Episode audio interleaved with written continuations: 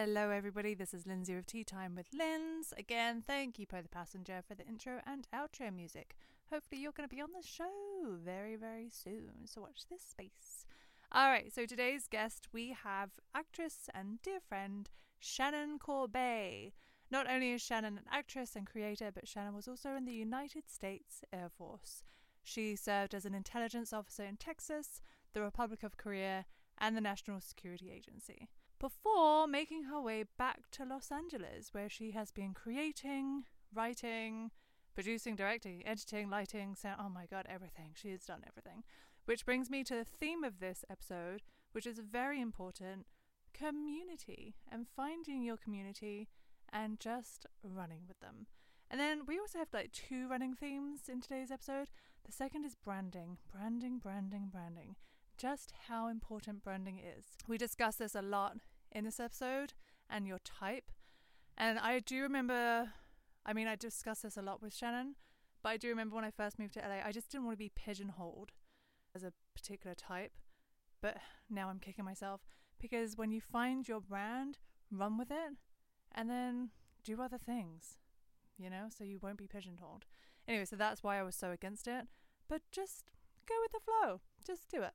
Just do it, see what happens, and then get all those delicious bookings.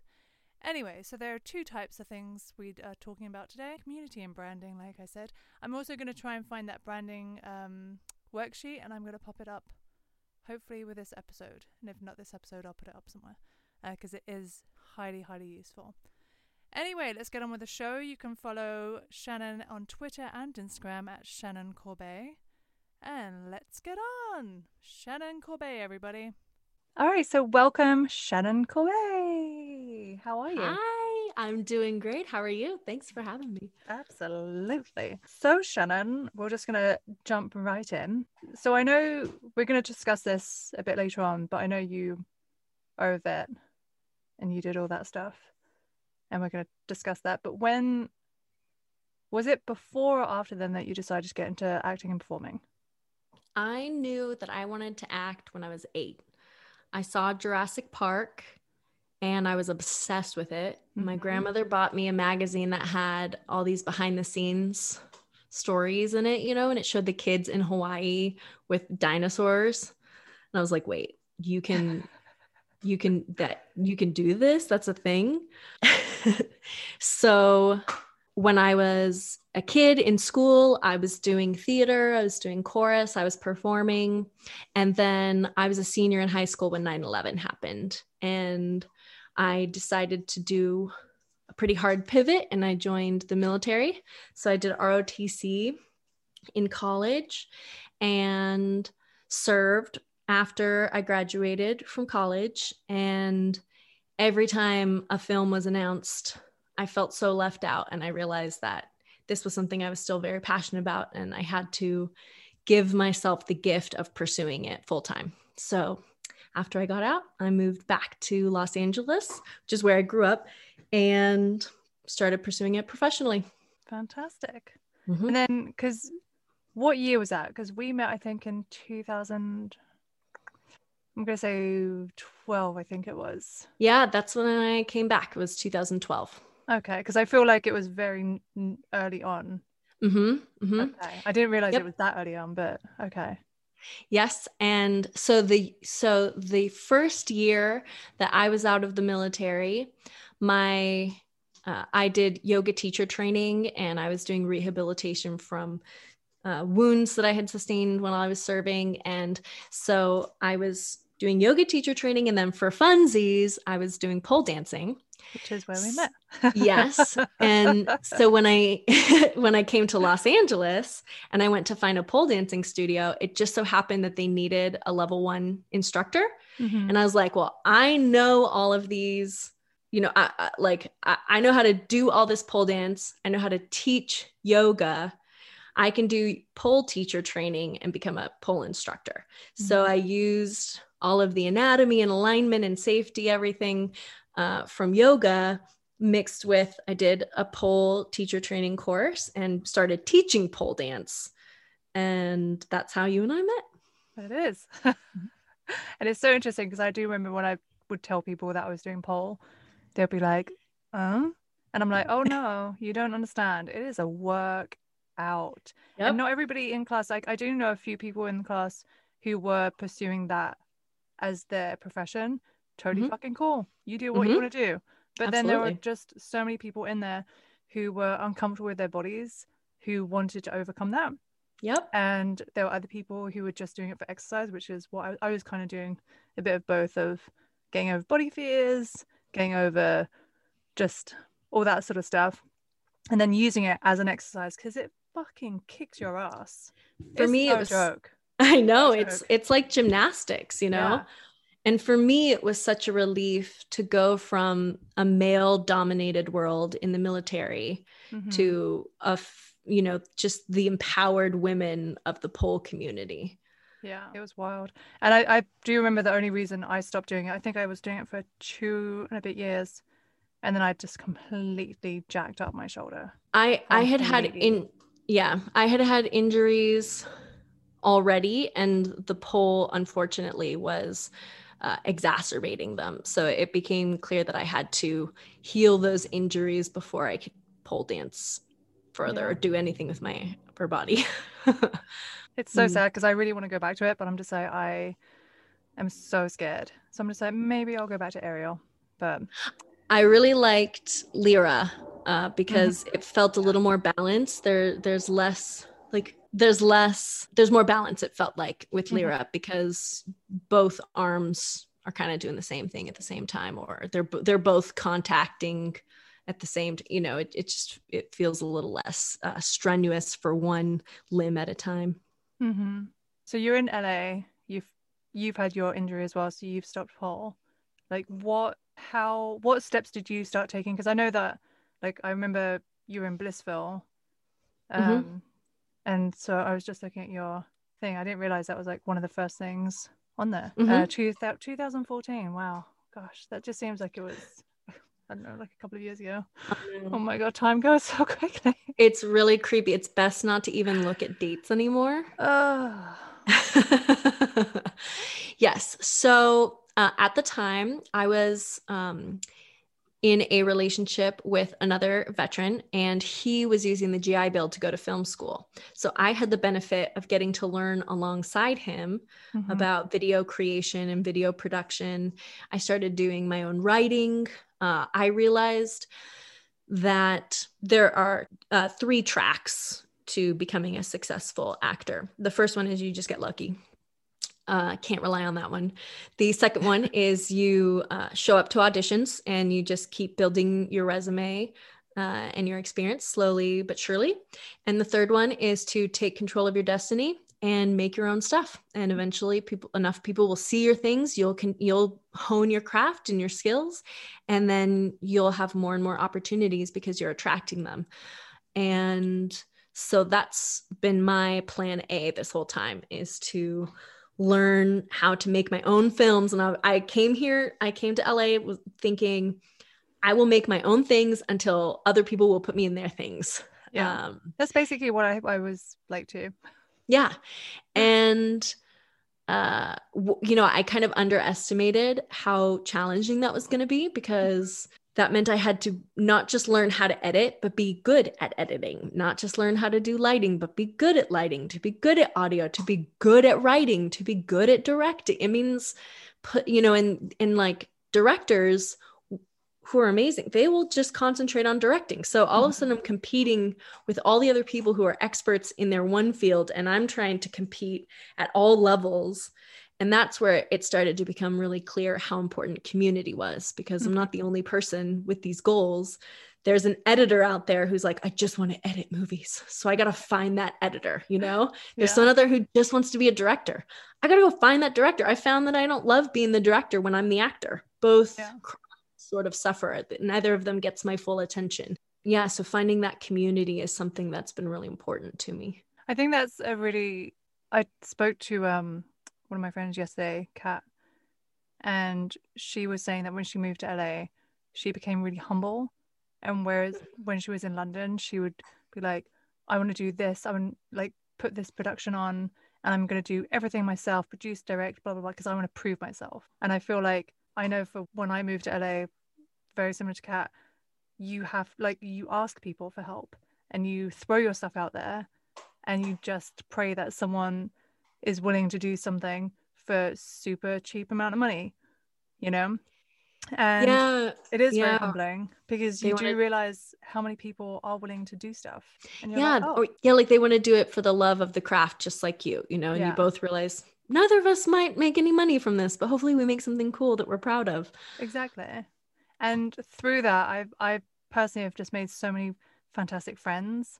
And like my sound guy is from Blissville that you were on in 2014. Yep. Forgot it was that long ago. But he you had- literally if come you with me all over the place now yeah because I Yeah. only him. yeah you find the people that you like Mm-hmm. and you And- keep working with that. I found my music guy. I'm like, oh my god. My last film that I made, I hired a composer to com- to create the entire musical track for Uh-huh. the film, and it was so cool to let some to let a, a an artist do his job and he when you watch the edit without any music and then you watch it with the music i love it so much I might have to take those composers' details because somebody else who was on the show, Helen, is looking for a composer for her short film. He is incredible. His name is Ryan Ricks, and everyone should hire him. Okay. I'm gonna Yeah, take but- his but and I'm Ryan- gonna send them to Helen. But Ryan, it, you know, if you're listening, and I believe you are, um, just make sure you remember that when you're huge and famous, that um, you still have to make yourself available for me. No, he he was incredible. He, he was so clever, and and his little musical touches having just makes such a difference. It just makes my heart swell whenever I listen to the, his music. okay, Ryan Ricks, man, you're gonna be hired in so many projects. Because I'm like, okay, composer Ryan Ricks. Okay. it, everything else had been like trying to look up free music that I could stick in the background. And, Yeah. and that works too. And you do what you can, you know, until, but with this film, I was like, I'm going to pay everyone on my set Yep. so that they're all excited to be there, so that they're all patient with me because I'm going to be learning. And oh man, it was, it was cool working with him. It, it I realized just how much the music can make the edit. So, I think they have things like that. Um, or if you've been to the Hollywood Bowl with John Williams, uh-huh. they'll they'll play a scene from Star Wars with no music. And then they'll go and, and the orchestra will do the same scene, but they'll play the music, and you could just see what an original score does to a scene. I mean, it's incredible. it's that's I was that's what I was talking to Helen about. We were talking about music and how you can watch a scene, not even notice the music's there because it's that good. hmm And then when you know it's there, you're just like, oh my goodness. It Ah. changes. It's honestly composers, everybody, and this is what I love about filming and theatre. Everybody around you, everybody who's being creative, all of these input into the film or th- whatever you're doing, and you're just like, it's so magical because it's not a one man band. Yeah. there are hundreds when you watch a film there are hundreds of people. And even on a short film you think it's just like well i mean it depends on how short film like what your production is but you even still see how many people have their input in this Yeah. and it blows my mind. I love it. It's just magic I've started paying attention to the set production on in TV and film. and you Mhm. just look at like just noticing the color of walls in people's apartments in TV Mhm. and what kind of art they have up on the walls. You never see blank walls. You they, these the set decorators are filling your visual field with delicious eye candy and it you never you might not even notice it. You might not pay attention to it at all. But then when you go and watch your friend's short film in Mhm. their apartment, which has a bare wall or maybe one piece of art or something, and it's a white wall, all of a sudden it's like something doesn't look Mhm. right about something looks low low production value something you know there's something a little bit wrong you just don't notice it until you compare it side by side to what you know think about like the apartment in friends Mhm. not only were the walls purple with turquoise accents, yellow cupboards, a green door, but then they also have funky frames and textured lamps and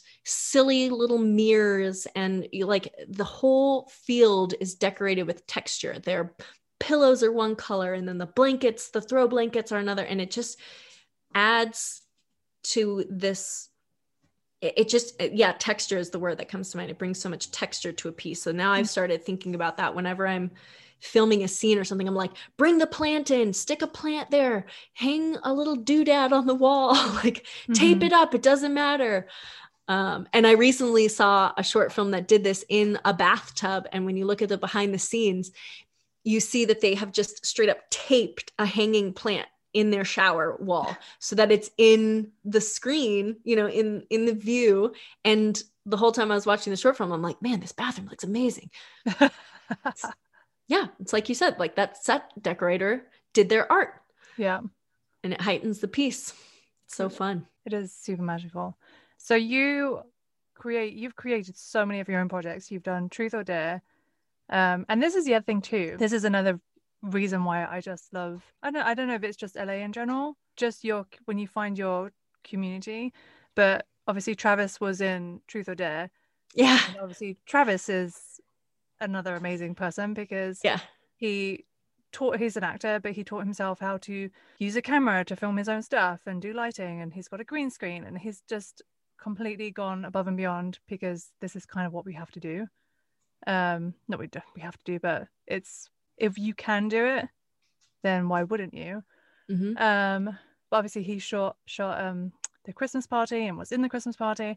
And it's just so fun hiring people and getting people who your friends are friends with involved in your project. And it just extends everybody's like circle of community.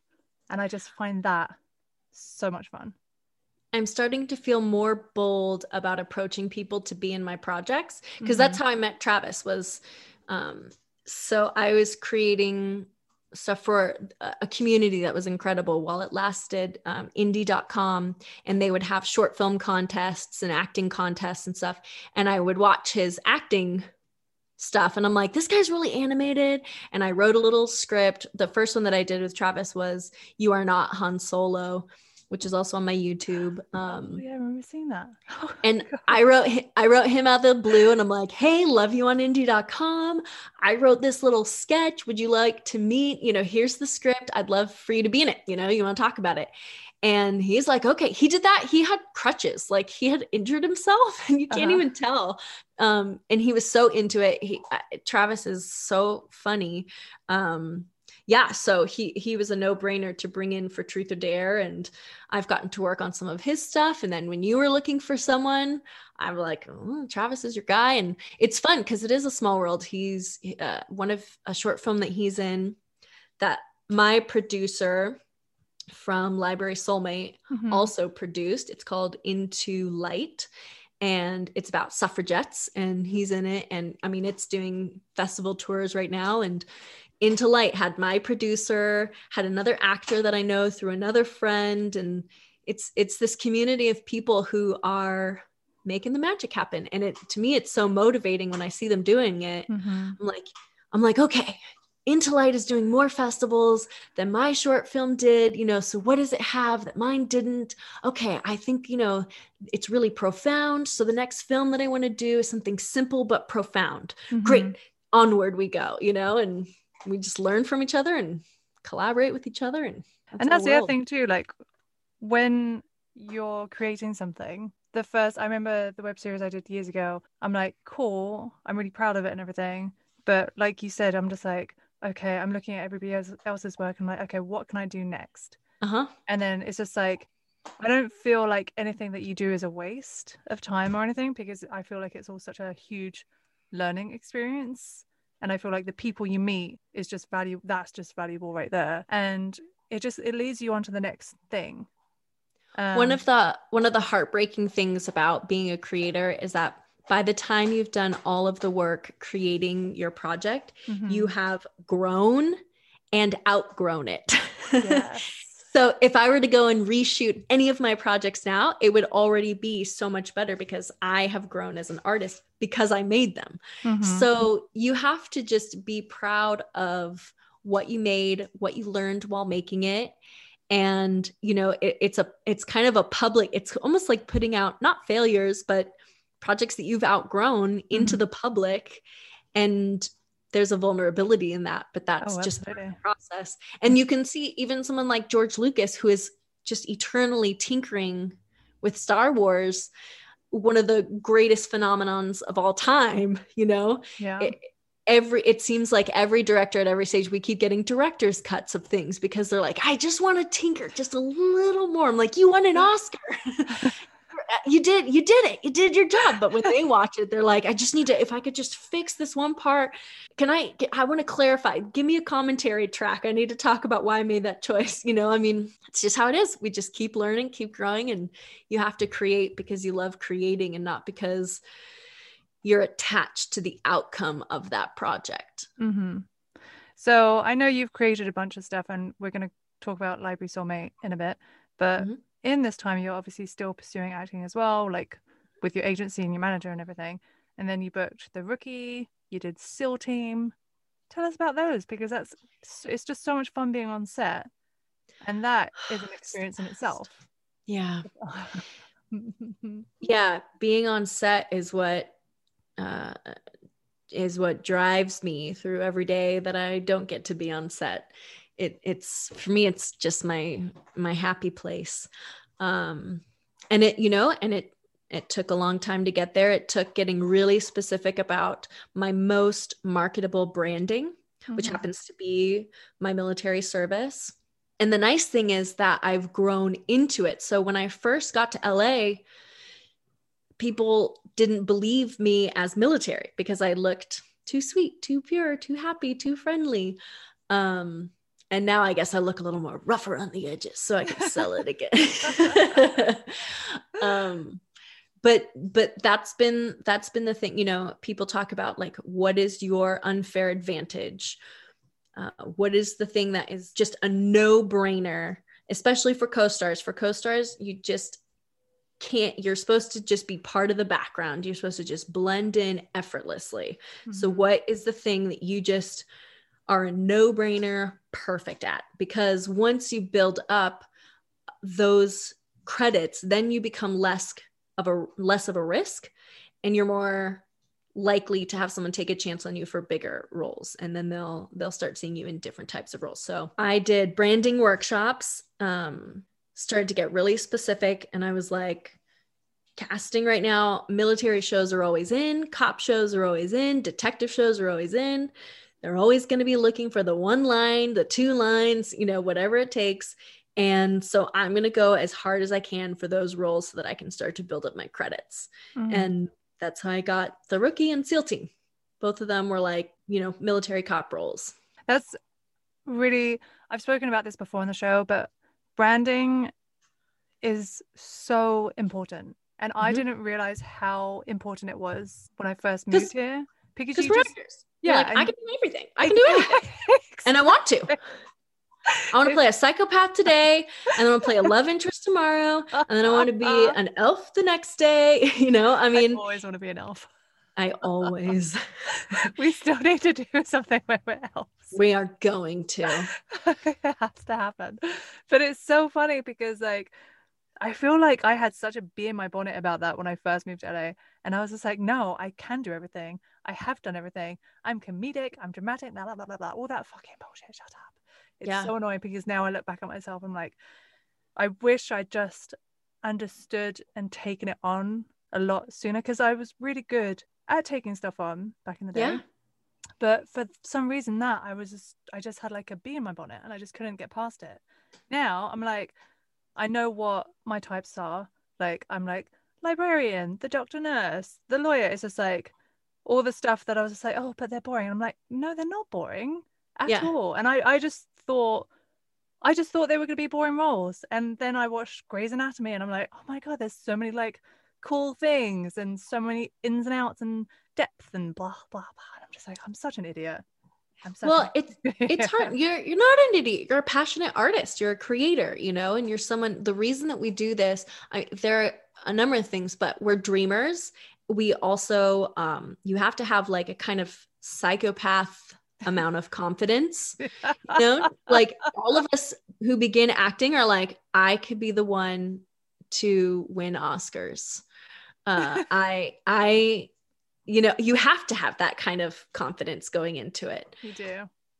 And on a perfect, like the trick is that uh, it's a very oversaturated market. There are so many people pursuing it. It you have to have the perfect role come along at the perfect time, and the perfect person has to see you in it. And Mhm. that those are hard odds to manage. So, in the meantime, what can you do to increase the percentage that you are most likely to achieve business success? That's really the biggest part of it, you know? And and that means just zeroing in, I think. No, it's especially especially when you're starting out because I still feel like I'm starting out. yeah, same. Um, even though I've been here for so long, I'm just like I, you know. But when you really figure out what your niche is, even if it's just in the beginning, because Mhm. like you said, once you start booking bigger roles, then everything it can and will change. Mhm. Um, and obviously as you mature and grow and all that stuff, everything like just like swerves and flows with you. But I do think just for anyone who's coming out to LA or starting out in the industry in general, that is like one of the biggest things I would just say is find your niche really early on and just know it's going to change. I I I tell people to find it 1st Mhm. Everyone's like, I'm gonna get my headshots, I'm gonna get Oh, my demo reels. I'm like, wait for your head. then. I promise you, wait to get your headshots. Mhm. I spent so many hundreds and hundreds of dollars getting very beautiful pictures of myself that were worthless Mhm. because first you have to figure out how strangers see you and that's why these branding workshops are so cool and and if you don't have the opportunity to take a, a branding workshop you can find the branding sheet online Mhm. and it that, basically yeah. is- yeah so it's something and the way that you do it if you're just on your own right and it's a little trickier with covid right now but um you know so keep safety in mind but all you need is one other person so let's say you and i were going to do this i would go sit outside somewhere looking like just looking like me looking like the type of role that i want to go out for um, you would go out with 20 printouts of this branding worksheet and you'd go and hand it to strangers and be like hey do you have five minutes? See that girl over there with the blue shirt? Will you please fill out this sheet about her? And Mhm. it asks what's a five year age range? What type of roles do you see them in? And they just have to circle like um oh yeah i see her as um maybe a bride or maybe a best friend or maybe an activist maybe a student um you know for her essence she looks friendly she looks nice uh, she looks kind of like a hippie. I see the curly hair, you know, and then you have 20 pieces of paper from 20 strangers, their first impression of you, not hearing you talk, just looking at you. And it, and it shows you like, oh, 20 people said that I look like the girl next door. I should probably have some girl next door headshots. 20 people said I look like a Coke addict.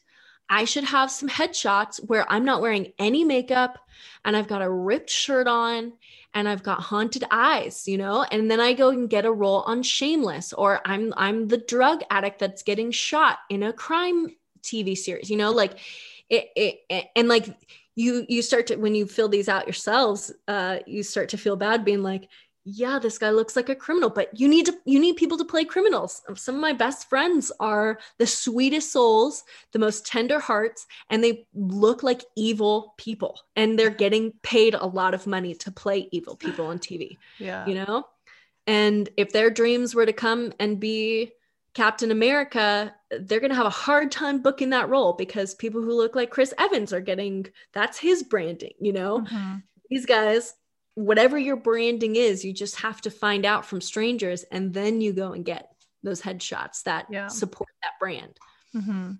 And then I just think you just need to run with it.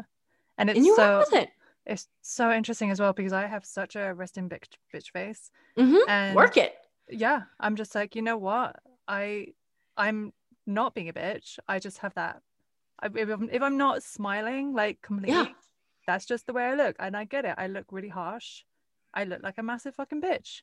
I'm gonna play that bitch, and I'm gonna play, play a well. stern character Yeah. absolutely because no one's going to have to think about it they're just going Yeah. to see you instantly that's your essence when they Mhm. first see you she is stern she is serious you Mhm. don't want to fuck with her you know like i don't know if i can talk on your podcast. You can say what the fuck you want. um, you know, and then when you get sick of that and you're like, look, I just want to play the love interest, then that's where, you know, our secondary skills come in and you write Mhm. your own rom com short film where you start to show people, like, and look, I, you know, like, I can also do this. I've got range, you know, yeah. uh, and I've been on five TV shows. So you know that I can behave like a professional and I know how a set works and I know how to get my job done. And yeah, it's just kind of, for me, it's tackling those those two things at the same time. Mhm. Um, okay, if if TV shows are going to pay me to be military cop, great. Let's book every. I want to book every single NCIS. I want to book every CSI. I want to book every Law and Order. I want to book every single one. And then once I've got ten shows on my resume, you know, people will be like, "Oh, well, this is a working actor." Uh, and look at this cute headshot she has. Yeah, let's bring her in for the girlfriend this time um, in in our comedy, and and and that's how you start to develop that range. So then going back to Library Soulmate, because Mhm. that was just a delightful short film. Thank you. And I just saw everything, I thought the whole thing, the filming, the script, obviously you and the other actors, just everything, it just, and the production value is just remarkable. And I just, I get really excited when, I get really excited when I see my friends on TV shows. Yeah. And I get really excited when I see my friends making their own work and it's really fucking good. You know what I mean? So Yeah, I do. that. It's inspiring. So I had done a couple of uh, little, you know, sketch comedies and stuff, and those are really fun. And um, and then I wanted to start. Uh, I wanted to make a serious short film where, like I said, I was paying everyone. And the reason I wanted to pay everyone was because I was also going to direct, and this was my first bigger directing job and i knew that i was going to have stuff that i was learning and that i would need a little more time to make decisions or that i might need to ask them questions so i wanted to pay people who are really good at their jobs so that uh, i wouldn't be wasting their time you know if i if i messed up the entire film at least they got paid that day right Mhm. I, I couldn't guarantee a product at the end of this. Um, and I also wanted to learn the process of having a budget, and and it was a union project, so I wanted to learn what it was like to have to do the union paperwork, and so it was sort of my little mini film school. Mhm. And I wanted to do something that was happy and feel good, and also contained. So the whole film takes place in a bookstore, well, in a library. We shot it in a bookstore, and it, you know, when you even when you've got a budget uh, when it's a small budget it means you're probably going to be short on time because we had to use the bookstore when it was closed. Mhm. and luckily it didn't open until noon but for those two days uh, we had very early call times. And it was in claremont so it was also 90 minutes from my apartment. And so those were very early mornings. It was awesome. It was awesome to get to uh, trust people to work with them to shoot it to film it to to learn more about directing and how to give direction to actors and then to take it through the editing process to take it through the festival circuit and learn about um, which festivals to be submitting it to and how to do PR for it. And so it's been a really great little experience. I'm about to release it on um, YouTube, and I'm I'm trying to think of creative ways to. st- I'm like, how can I ex- expand it even further? Does the Los Angeles Library System want to? put it in their newsletter i don't know you know so i'm still Mhm. trying to think creatively of other ways to to get it out there um and take everything that i learned from it and go on and make the next thing you know There you go. And that's the other thing too. It's just like from what you learn, like what you were saying previous as well, when you go to do your next project, you've already outgrown your last project. So Mhm. it brings so much more to the new project. And it's always just such a learning experience. oh my god I'm so obsessed with learning and Yeah. doing stuff because it's just like that's the whole point of everything. You're always yeah learning. It's so Yeah. much fun.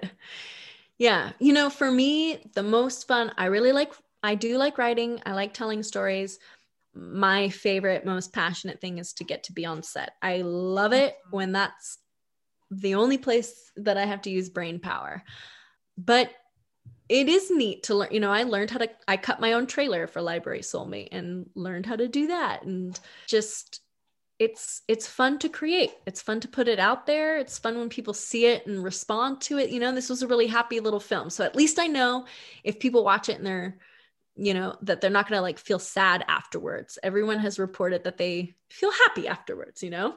It's not life changing but it's a little happy film.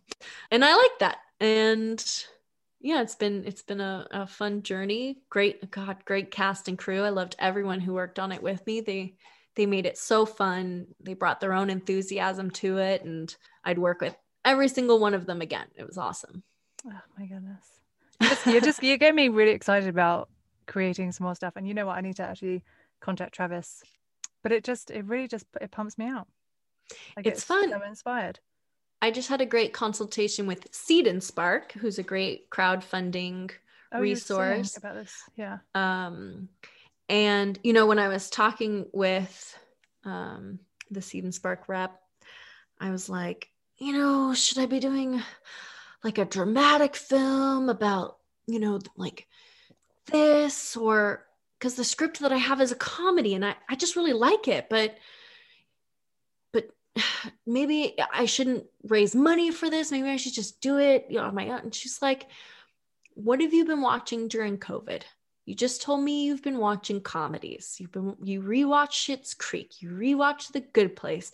These are the things that you turn to to feel good, and that has just as much merit as something with a really deep powerful message. Mm-hmm. Um, so you should make the film that you want to watch and trust that it has just as much merit as if as if you had a story. And Lindsay, I know that you've got a story that is uh, one that was birthed from pain and it has just as much merit because that's the story that you need to tell and that's that's the message that you want to get out there and to so it really is just about making the thing that has captured your attention.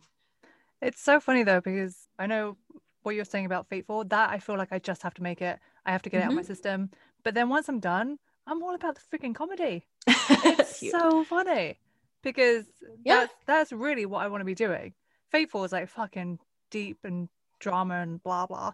And it's yeah. great because, you know, there's room for that all over the mm-hmm. place. Mm-hmm. But I know what you mean. It's just like I always feel like comedy isn't valued as much right. as drama. Yeah. And I was talking to Lindsay Perry about this on her when she came onto the episode, and she's like, she's like, comedy is way harder to do than it's drama. Way harder. Way yeah. harder. Yeah. And we both absolutely love doing comedy. It's just, mm-hmm. it just, it just so happens that Fable is just really dark. Yeah. and fucking bleak. Um, but I just I have to get out of my system, and then I Those can move on too. Yeah. Um, but no, that woman from Seed and Spark, spot mm-hmm. on, because mm-hmm. Schitt's Creek, like, hello, that's fucking incredible. It's like I have watched it. Favorite shows. Three times in the past year. It's so three good. times. It's so good it is like just a, a, it's comfort for my soul and it yeah. is funny and it is brilliant yeah. and yeah it's tough uh this was just award season and you get all the SAG-AFTRA screeners and stuff me. and i'm like Can i just I, really say something? Yeah. The sags like i am usually so into them. Yeah. I was on such a downer after i watched I, all of those I and could, they're all I, amazing but I I'm couldn't, like, I couldn't watch them all. It, I'm like, where's the bridesmaids? It's so dark. You know They're so mean? dark. I know. I'm like, oh my god.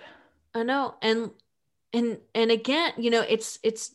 I, I think more and more people are talking about this um, because when you look at the films that are making billions of dollars, it's stuff like uh, the Marvel films and these super these inspiring, uplifting epics. Mm-hmm but it's really rare for a film like that to get an Academy Award nomination. Black Panther was able to do it, and you know they get it for special effects and stuff. But um, mm-hmm. how often does a happy script get a screenwriting nomination or you know a best film nomination? And And often, you know, especially like you said, comedy is so much harder to do and to do well than than uh, you know a really dark dramatic film and and even though those can be so evocative of the human condition and that's what films are for i just think that we need to examine what we value and what mm-hmm. we consider to be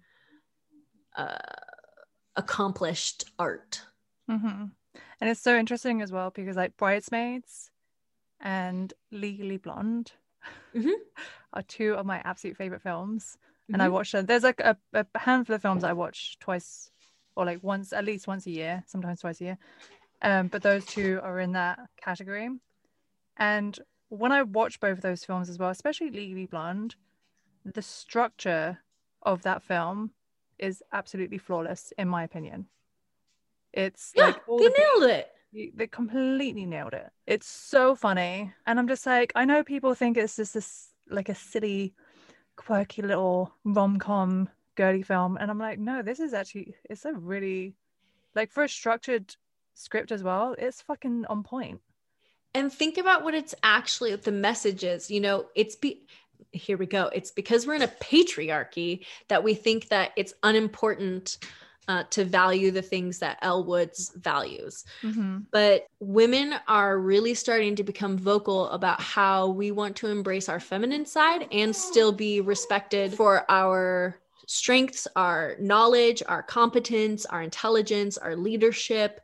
And the two do not have to be mutually exclusive. Mm-hmm. My puppy is getting to a point where she has complete, like, she's gone down her chew and then she, like, needs to bury it and hide it somewhere and she starts to panic about where to put it like whimper. I'm gonna see if i can just take it from her and toss her some kibble. You need to go to sleep. Go find it. We'll see.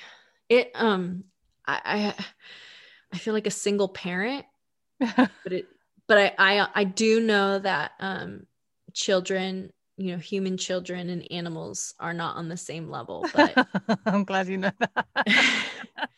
But i um but I this is your just, first puppy as well. This is my first puppy.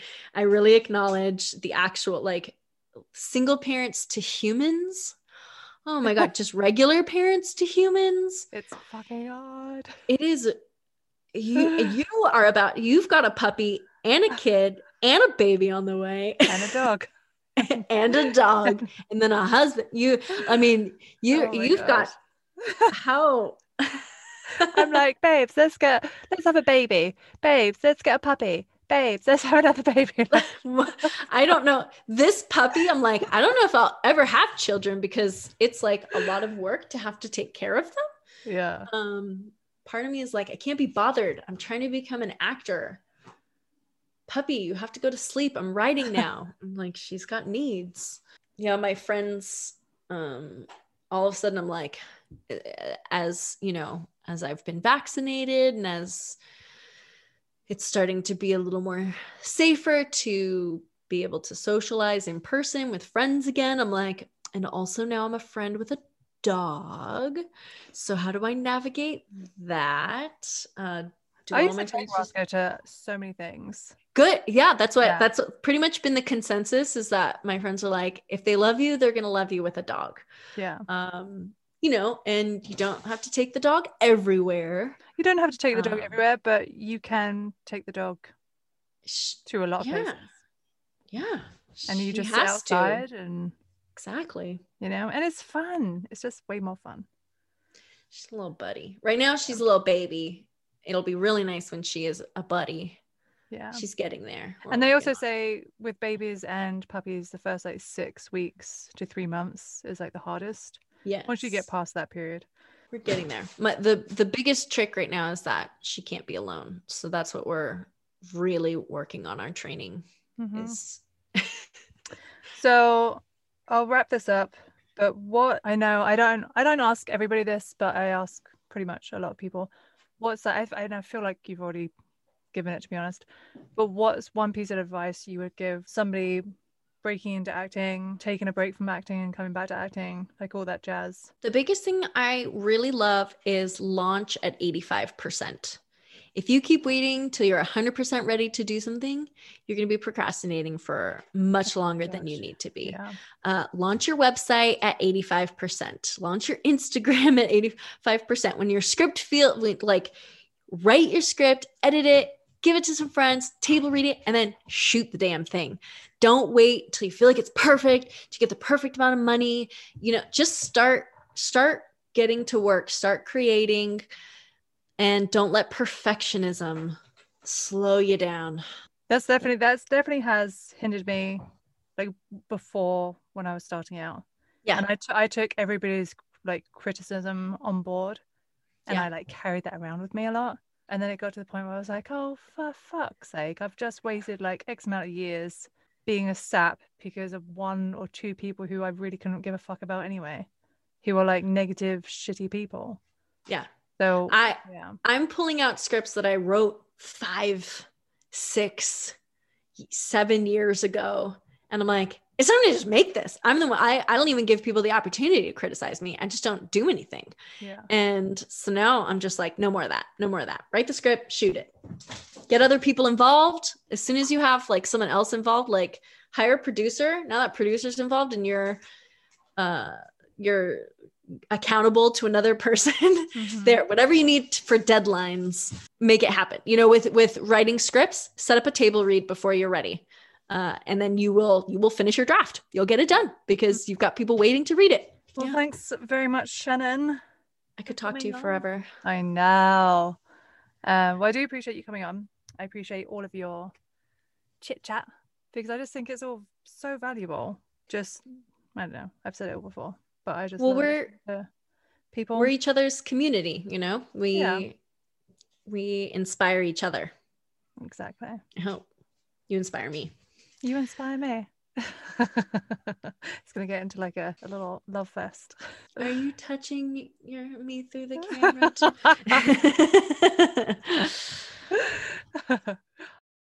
All right. Thank you once again, Shannon, for coming onto the show. We talk about Shannon's puppy for a lot longer. And even though her puppy is super delightful, I just thought I'd edit it out, even though she's super cute. Anyway, so I hope that was useful. Um, community and branding are just so, so important because it's not a one man show that you're doing. Even if you do do a one man show, as we heard previously with Kat, you can't do a one man show by yourself. You need a team. So, community is key. So, find your tribe and just hold on to them as long as they're not dicks, because you know, there's the occasional person. And branding, branding, branding, branding. Um, all right, guys. Like I said, you can follow Shannon on Twitter and Instagram at Shannon Corbet. Until next time, bye bye.